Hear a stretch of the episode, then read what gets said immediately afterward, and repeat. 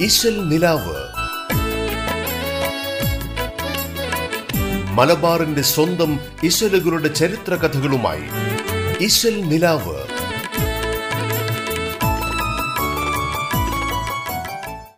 നമസ്കാരം.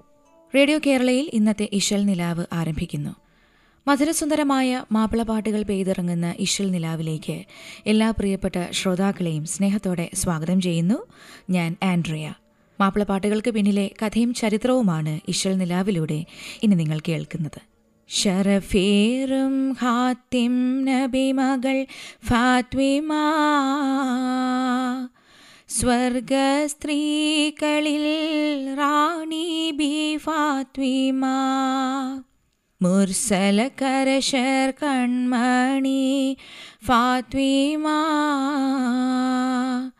മാതാ ഖദീജ കുതിത്തവർ ഫാത്തിമ. ശൂരരിൽ രാജൽ കീണ ഫാത്വിമ.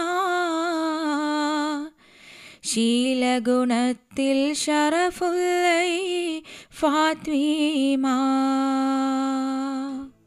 വഫാത്ത് ഫാത്തിമ ബീവി എന്ന കാവ്യത്തിലെ ബീവിയുടെ ഗുണഗണങ്ങളെ വാഴ്ത്തുന്ന ഭാഗമാണിപ്പോൾ പാടിയത്. മാപ്പിളപ്പാട്ടിലെ വിലാപ കാവ്യങ്ങളുടെ ഗണത്തിൽ ഉൾപ്പെടുത്തിയിട്ടുള്ള ഈ കാവ്യം എഴുതിയത് സി എച്ച് കുഞ്ഞായിഷയാണ്. ഒരർത്ഥത്തിൽ രാജപുത്രി എന്ന വിശേഷണത്തിന് അർഹയായിരുന്നു മഹതി. എന്നാൽ പ്രവാചകനെ പോലെ തന്നെ കടുത്ത ദാരിദ്ര്യത്തിലാണ് ബീവിയും ജീവിച്ചിരുന്നത്.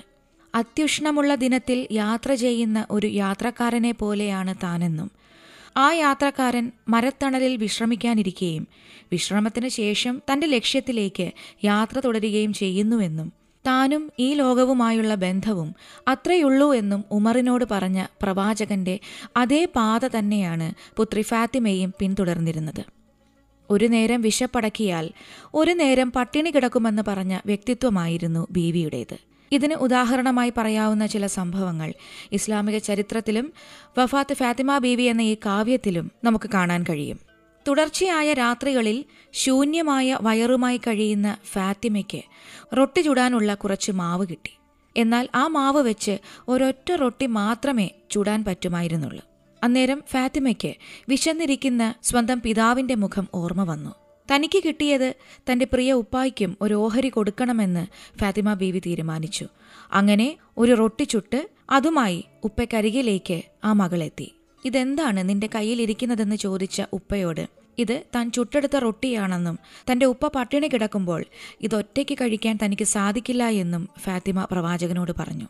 എന്നിട്ട് ഒരു കഷ്ണം റൊട്ടി ആ മകൾ ഉപ്പയ്ക്ക് കൊടുത്തു. അവിടുന്ന് അത് ഭക്ഷിക്കുകയും ചെയ്തു.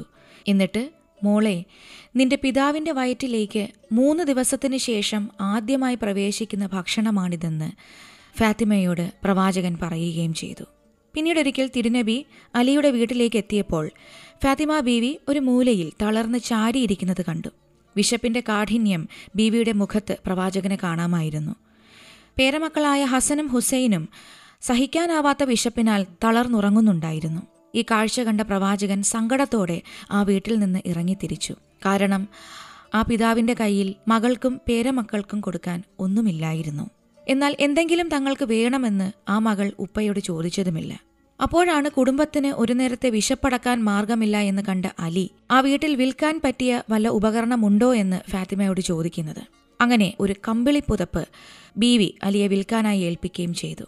പുതപ്പ് വിൽക്കാനായി ശ്രമം നടത്തിയ അലി വഴിയിൽ ഒരാളെ കണ്ടെത്തുകയും ഈ പുതപ്പ് താങ്കൾക്ക് ആവശ്യമുണ്ടോ? എന്ന് ചോദിക്കുകയും ചെയ്തു.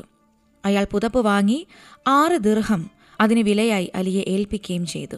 പ്രവാചകന്റെ ഓമന പുത്രിക്കും തന്റെ മക്കൾക്കും ഒരു നേരം വിശപ്പടക്കാനുള്ള പൈസ ആ പുതപ്പ് വിറ്റ് തനിക്ക് കിട്ടിയല്ലോ എന്നോർത്ത് അലിയുടെ മനസ്സിൽ എന്തെന്നില്ലാത്ത സന്തോഷം തോന്നി. അങ്ങനെ വീട്ടിലേക്ക് തിരിച്ചു നടന്ന അലിയുടെ മുൻപിൽ പെട്ടെന്നൊരു യാചകൻ പ്രത്യക്ഷപ്പെട്ടു. തനിക്ക് വിശക്കുന്നുണ്ടെന്നും എന്തെങ്കിലും തന്ന് തന്നെ സഹായിക്കണമെന്നും ആ യാചകൻ അലിയോട് അപേക്ഷിച്ചു. പ്രവാചകനിൽ നിന്ന് ഒരായിരം മാതൃക പഠിച്ച അലി തന്റെ മുന്നിൽ ഒരു യാചകൻ വിശപ്പടക്കാൻ കേഴുന്നത് കണ്ടപ്പോൾ പട്ടിണിയിൽ തളർന്നുറങ്ങുന്ന മക്കളെയും പ്രിയ ഭാര്യയെയും മറന്നു എന്നതാണ് സത്യം. കയ്യിലുണ്ടായിരുന്ന ആറ് ദീർഘവും ആ യാചകന് അലി നൽകി. എന്നിട്ട് ശൂന്യമായ കൈകളോടെ അലി വീട്ടിലേക്ക് വീണ്ടും തിരിച്ചു നടക്കാൻ തുടങ്ങി. അപ്പോഴാണ് കുറച്ചകലെയായി ഒരാൾ ഒരു കുതിരയും കൊണ്ടുവരുന്നത് അലി കണ്ടത്. ആ കുതിരയെ അലിക്ക് വേണമോ എന്ന് അയാൾ ചോദിച്ചു. തന്റെ കയ്യിൽ പണമില്ല എന്ന് വളരെ വിഷമത്തോടെ അലി മറുപടി പറയുകയും ചെയ്തു. എന്നാൽ തനിക്കിതിന് നൂറ് ദിറം വേണം. തൽക്കാലം ഇതിനെ വിറ്റിട്ട് ആ പണം തന്നാൽ മതി എന്ന് പറഞ്ഞിട്ട് ആ വ്യക്തി ആ കുതിരയെ അലിയെ ഏൽപ്പിച്ചിട്ട് നടന്നുപോയി. കുറച്ചു ദൂരം എത്തിയപ്പോൾ മറ്റൊരാൾ എതിരെ വന്ന് ആ കുതിരയെ വിൽക്കുന്നോ എന്ന് അലിയോട് അന്വേഷിച്ചു. എന്നിട്ട് നൂറ്റി അറുപത് ദീർഘത്തിന് ആ കുതിരയെ അയാൾ അലിയിൽ നിന്ന് വാങ്ങുകയും ചെയ്തു. അലി വേഗം തന്നെ തിരിച്ചുപോയി. ആദ്യം തനിക്ക് കുതിരയെ തന്ന ആ വ്യക്തിക്ക് നൂറ് ദിറം കൊടുക്കുകയും ബാക്കിയുള്ള അറുപത് ദിർഹത്തിന് തന്റെ വീട്ടിലേക്കുള്ള ഭക്ഷണ സാധനങ്ങൾ വാങ്ങിക്കുകയും ചെയ്തു. ഈ സംഭവത്തിൽ ആദ്യം അലിയുടെ അടുത്ത് യാചകനായി വന്നത് ജിബിരിയിൽ മലക്കാണെന്നും പിന്നീട് കുതിരയെ മേടിക്കാൻ വന്നത് മിക്കായിൽ മലക്കുമാണെന്നാണ് ചരിത്രത്തിലുള്ളത്. ഇനി വഫാത്ത് ഫാത്തിമ ബീവി എന്ന കാവ്യത്തിലെ മറ്റൊരു ഭാഗം പരിചയപ്പെടുത്താം. നൊമ്പലം കേട്ട് സിറായിലോദീനാർ നീ താരമായി പിടിക്കുന്നുള്ളൂ ഞാൻ. ഇമ്പക്കനി ചൊല്ലി മലക്കുൽ മൗതാണു എന്നിലിതേൽക്കുവാനില്ല ബലം തീരെ. അമ്പാലെ റൂഹങ്ങ് നെഞ്ചോളമെത്തിയേ. അഹദവൻ തന്നോട് സങ്കടമേറ്റിയേ. ഇമ്പത്താലേറ്റം വരുത്തം കുറയ്ക്കല്ല. എന്റെ ഈ തേട്ടം കബൂലാക്കുകയല്ല. കൊടുമായ നോവ് പോറുക്കാൻ നീയല്ലാതെ കണ്ടില്ല ആരെയും കൃപയുടയോനെ. പിടിക്കുന്നു റൂഹ തൊണ്ട കുഴിക്കെത്തിയേ. അല്ലാഹു അല്ലാഹു എന്ന് വിരുത്തിയേ. ഒടുപോളമല്ലാഹു എന്ന് വിളിക്കയായി. ഓമനച്ചുണ്ട് പിടഞ്ഞത് കാണുകയായി. ഉടനെ അലീതങ്ങൾ ചുണ്ടിൽ ചെവി ചേർത്ത് അല്ലാഹു അല്ലാഹു നാമം വചനിത്ത്. ഫാത്തിമ ബീവിയുടെ ആത്മാവിനെ പിടിക്കാനെത്തിയ അസ്രായിൽ എന്ന മലക്കിനോട് ബീവി നടത്തിയ സംഭാഷണമാണ് ഈ ഒരു ഭാഗത്ത് കവി ആവിഷ്കരിച്ചിരിക്കുന്നത്. അങ്ങനെ കടുത്ത പട്ടിണിയും പ്രയാസങ്ങളുമൊക്കെ നിറഞ്ഞ പരുക്കൻ ജീവിതം ഫാത്തിമ ബീവിക്ക് സമ്മാനിച്ചത് കടുത്ത രോഗങ്ങളാണ്. മേലാസകലം വേദന വന്ന് ആ ശരീരം ക്ഷീണിച്ചുപോയി. എന്നാൽ തന്റെ ശരീരത്തിന്റെ വേദനയേക്കാൾ ബീവിക്ക് മാനസിക വിഷമമുണ്ടാക്കിയത് വീട്ടിൽ ഭക്ഷ്യവസ്തുക്കൾ ഒന്നും തന്നെ ഇല്ലായിരുന്നു എന്നുള്ളതാണ്. എന്നാൽ പ്രവാചകൻ അപ്പോൾ ബീവിയോട് പറഞ്ഞത് ഇപ്രകാരമാണ്. എന്റെ മകൾ ലോകത്തിലെ സ്ത്രീകളുടെ നേതാവാണ്. നിന്റെ ജീവിതം എല്ലാവർക്കും മാതൃകയായിരിക്കണം. ഇത്തരം പരീക്ഷണ ഘട്ടങ്ങളിൽ ക്ഷമിക്കണം. എല്ലാം സഹിക്കുക ഭർത്താവിനെ അനുസരിക്കുക. ഏറ്റവും ഉത്തമനായ ഭർത്താവിനെ തന്നെയാണ് നിനക്ക് ലഭിച്ചിരിക്കുന്നത്. പിതാവിന്റെ ഈ വാക്കുകൾ ഫാത്തിമ ബീവിയെ കോരിത്തെരിപ്പിച്ചു ഇല്ലായ്മയുടെ കഥകൾ ഇനി ആരോടും പറയില്ല എന്ന് ബീവി പ്രതിജ്ഞയെടുത്തു. അങ്ങനെ ഫാത്തിമ ബീവിയുടെ വഫാത്ത് ദിനം വന്നെത്തി. താൻ മരിച്ചാൽ തന്നെ കഫൻ ചെയ്യുന്നതും മറമാടുന്നതും അലി തന്നെയായിരിക്കണമെന്ന് വിതുമ്പിക്കരഞ്ഞുകൊണ്ട് തന്റെ ഭർത്താവിനോട് ഫാത്തിമ ബീവി പറഞ്ഞു. മാത്രമല്ല താൻ മരിച്ചാൽ ഹസനും ഹുസൈനും വിഷമിക്കും. അവർ അനാഥരാകും. അതുകൊണ്ട് യത്തീം മക്കളെ കണ്ടാൽ പ്രത്യേകം പരിഗണിക്കണം. കൂടെ തന്നെയും ഓർക്കണം. തനിക്ക് പൊരുത്തപ്പെട്ട് തരണമെന്നും അലിയോട് ബീവി പറഞ്ഞു. തന്റെ ഉപ്പയെയും ആകാശത്തിൽ മലക്കുകളെയും കണ്ടിരുന്നതായിട്ടും ഫാത്തിമ ബീവി പറയുന്നുണ്ട്. അങ്ങനെ ബീവിയുടെ ആഗ്രഹപ്രകാരം അലി തന്നെ ആ മയ്യത്ത് മറമാടുകയും ചെയ്തു. ഇത്തരത്തിൽ ഫാത്തിമ ബീവി അലി പ്രവാചകൻ എന്നിവരുടെ വളരെ ശക്തമായ സ്നേഹബന്ധത്തെക്കുറിച്ച് കൂടി എഴുതിയിട്ടുള്ളൊരു കാവ്യമാണ് വഫാത്ത് ഫാത്തിമ ബീവി. ഇഷൽ നിലാവിലൂടെ ഇനി അലിയാർ മനം നൊന്ത് കരഞ്ഞുപോയി എന്ന ഗാനം കേൾക്കാം. ഫാത്തിമ ബീവിയുടെ മരണസമയത്ത് ഭർത്താവായ അലിക്കുണ്ടായ മനോവിഷമത്തെക്കുറിച്ചാണ് ഈ പാട്ടിൽ ആവിഷ്കരിച്ചിരിക്കുന്നത്. നസറുദ്ദീൻ മണ്ണാർക്കാട് എഴുതിയിരിക്കുന്ന ഈ വിലാപഗാനം ആലപിച്ചിരിക്കുന്നത് കണ്ണൂർ ഷെരീഫ്. അലിയാർ മനം നൊന്ത് കരച്ചിലായി. അരുമക്കണി ഫാത്തിമ പിരിയലായി. അലിയാർ മനം നൊന്ത് കരച്ചിലായി. അരുമക്കനി ഫാത്തിമ പിരിയലായി. മൗത്തിനബുവാബ് തുറന്നു പോയി. മനസ്സിൽ കുളിരോർമകൾ ബാക്കിയായി. മൗത്തിനബുവാബ് തുറന്നു പോയി. മനസ്സിൽ കുളിരോർമകൾ ബാക്കിയായി അലിയാർ മനം നൊന്ത് കരച്ചീരായി അരുമ കണി ഫാത്തിമ പിരിയലായി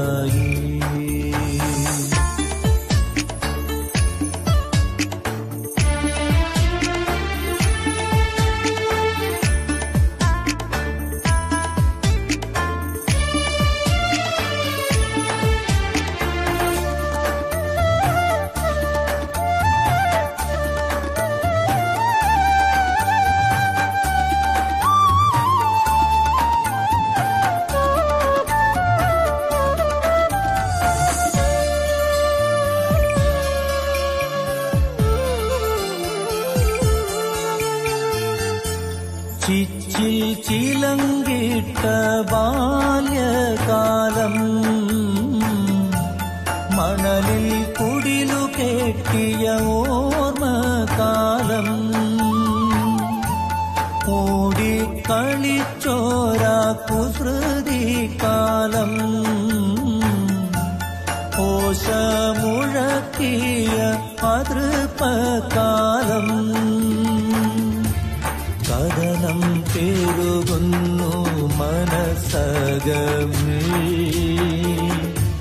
കഥകൾ തെളിയുന്നു കൽപകമേ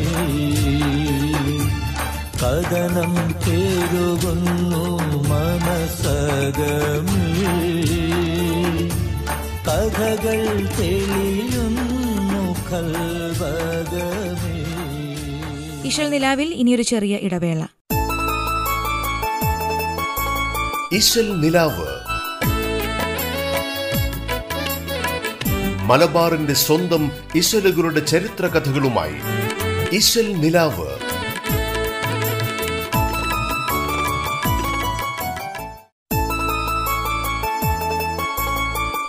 നിലാവ്. മലബാറിന്റെ സ്വന്തം ഇശലുകളുടെ ചരിത്ര കഥകളുമായി ഇശൽ നിലാവ്.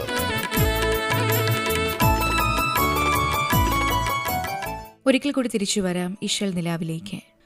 ആഹദിന്റെ അനുഗ്രഹപ്പൂ മാലരെ ആഹാദ് മുഹമ്മദിയ മൂസമ്മിലാണു ആദം നബിക്കു മുൻപൂതിത്തവരെ ആദിയോന്റെ മറായ ബഷീറേ നൂറെ പ്രകാശപ്പൂ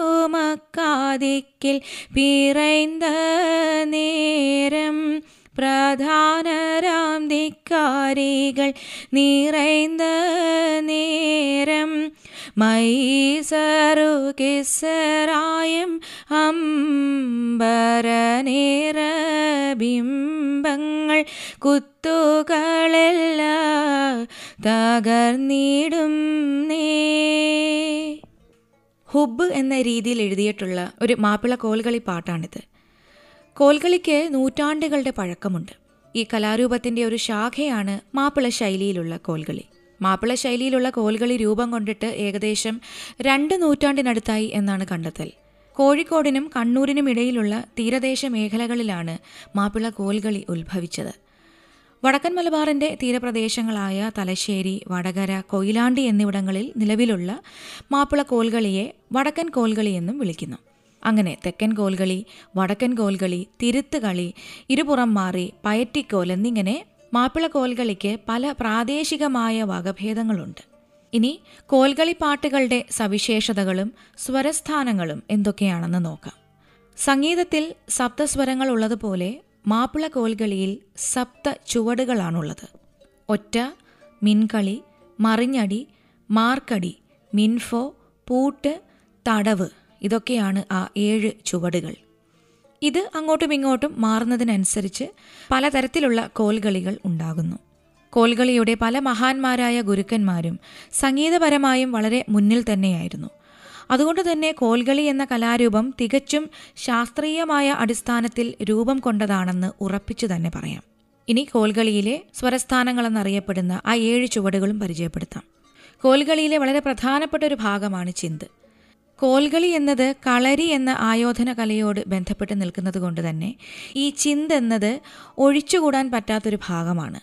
ഏതൊരു കലയോ അല്ലെങ്കിൽ കായിക പ്രവൃത്തിയോ എടുത്താലും അത് തുടങ്ങുന്നതിന് മുൻപ് ആ ഒരു പ്രവർത്തനത്തിലേക്ക് മനസ്സും ശരീരവും എത്തിക്കണം. അതിനുവേണ്ട ചില വ്യായാമ മുറകളോ അല്ലെങ്കിൽ ചലനങ്ങളോ ഒക്കെ നേരത്തെ തന്നെ ചെയ്ത് അത് അവതരിപ്പിക്കുന്നവർ തയ്യാറെടുക്കും. കോൽകളി തുടങ്ങുന്നതിന് മുൻപ് കളരികളിൽ വെച്ച് ചുവടുകളും അടവുകളും ഒക്കെ പരിശീലിക്കും. കോൽകളിക്ക് വളരെ ദ്രുതഗതിയിലുള്ള ചുവടുകളായതുകൊണ്ട് തന്നെ ആ ചുവടുകൾ പിഴയ്ക്കാതിരിക്കാൻ ചിന്ത് കളിക്കുന്നത് ആ കലാകാരന്മാരെ സഹായിച്ചിരുന്നു. ഈ ചിന്തന് പണ്ടത്തെ ഗുരുക്കന്മാർ വളരെയധികം പ്രാധാന്യം നൽകിയിരുന്നു. ചിന്ത പോലെ തന്നെ മറ്റൊരു പ്രയോഗമാണ് അടയ്ക്കാത്താളം. അതായത് ഓരോ കളിയുടെയും അവസാനം മിൻഫോ കൊടുത്തോഫോ പോയി തകർതാപ്പോ എന്ന താളത്തിൽ അവസാനിപ്പിക്കുന്നതാണ് ഈ അടയ്ക്കാത്താളം. ആ സമയത്ത് ഗുരുക്കളുടെ വായ്ത്താരിക്കനുസരിച്ച് ബാക്കിയുള്ള കളിക്കാർ ഏറ്റു പറഞ്ഞുകൊണ്ട് കളി നിർത്തുന്ന അവസ്ഥയാണ് അടക്കം വെക്കുക എന്നും പറയുന്നത്. വളരെ സാധാരണയായി അടയ്ക്കാ താളത്തിനായി ഉപയോഗിക്കുന്ന വായ്ത്താരി ഇനി പാടാം. പൂ പൂ മുല്ലപ്പൂ വാസന നല്ലത് അല്ലിപ്പൂ മാല കെട്ടാൻ തുമ്പപ്പൂ താളം തകൃതമില്ലത്തൈ എത്ര കാലം ചോദിച്ച് പത്തിരി കണ്ടം കാണിച്ച് കാട്ടിക്കാട്ടി കാട്ടി നൂണപ്പിച്ച് താളം തകൃതമില്ലത്തൈ ഇടി പൊളി താമരം ഈ മാമലി വരവായി ആലിക്കോട്ട പൊളിവായി താളം തകൃതമില്ലത്തൈ. പിള്ളരി വേലിക്ക് തീപ്പറ്റിയതു കണ്ട് നായര് പാഞ്ഞെത്തി നായരെ മേലെ പറ്റി താളം തകൃതമില്ലത്തെ പുകനാർ. പുരുഷാരം ആടങ്കലും നബി താമും. പുകൾവാൻ മികലെങ്കും തീത്തിത്ത തകൃതമില്ലത്തൈ. കോൽകളിയിൽ ഒഴിച്ചുകൂടാൻ പറ്റാത്തതാണ് മിൻഫോ കൊടുത്തോഫോ എന്നത്. ഇതിലെ മിൻഫോ എന്നാൽ മുൻപിലേക്ക് പോവുക എന്നാണ് അർത്ഥമാക്കുന്നത്. മിൻഫോ കളിക്കുമ്പോഴാകട്ടെ കലാകാരന്മാരുടെ ജോഡിയിൽ നിന്ന് ഒരാളെ ഇടവിട്ട് അടിച്ച് തിരിച്ച് ഒരാളെ ഇടവിട്ട് ആ ജോഡിക്ക് തന്നെ മറിഞ്ഞടിക്കണം. അങ്ങനെ ജോഡിയിൽ നിന്ന് മുൻപിലേക്ക് ഓരോ ആളെ ഇടവിട്ട് മൂന്ന് മിൻഫോ മുന്നോട്ട് പോകുന്നതാണ് കൊടുത്തോഫോ. ഇനി ചിന്തും അടയ്ക്കാത്ത അളവും ഒക്കെ പോലെ തന്നെ പ്രധാനപ്പെട്ട മറ്റൊരു പ്രയോഗമാണ് തടവ്. കളരിയിലെ കയ്യാങ്കളിയിലെ ചില പ്രയോഗങ്ങളാണ് ഈ തടവെന്നത്. കോൽകളിയുടെ വായ്ത്താരിയിൽ മിക്കതും പഴയ സംസാര ഭാഷയിൽ നിന്ന് രൂപം കൊണ്ടതാണ്. കോൽകളി തുടങ്ങുന്നതിന് മുൻപ് മുട്ടുന്ന താളത്തിന് തകൃത തകൃത എന്നും കോൽകളി അവസാനിപ്പിക്കുമ്പോൾ മുട്ടുന്ന താളത്തിന് തകൃതമില്ലത്തെ എന്നും പറയുന്നു. ഇങ്ങനെയുള്ള പൂട്ടും ഒറ്റയും മിൻകളിയും മാർഗളിയും മറിഞ്ഞടിയും ഒക്കെ കൂടിച്ചേർന്നതാണ് കോൽകളി എന്ന വളരെ സുന്ദരമായ ഈ കലാരൂപം. കെ ജി മാർക്കോസ് ആലപിച്ച് തിരുത്വാഹാമുത്തെന്ന പാട്ടിനി കേൾക്കാം.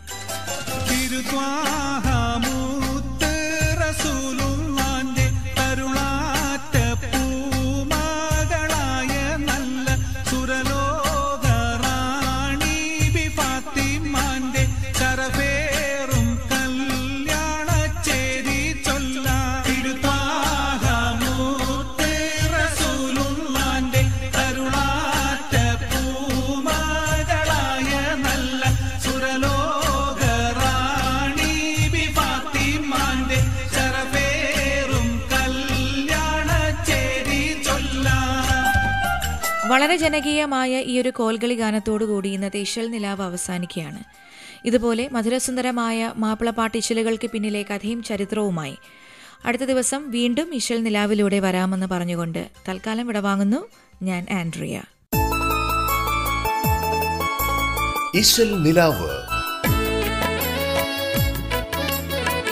മലബാറിന്റെ സ്വന്തം ഇശലുകളുടെ ചരിത്ര കഥകളുമായി ഇശൽ നിലാവ്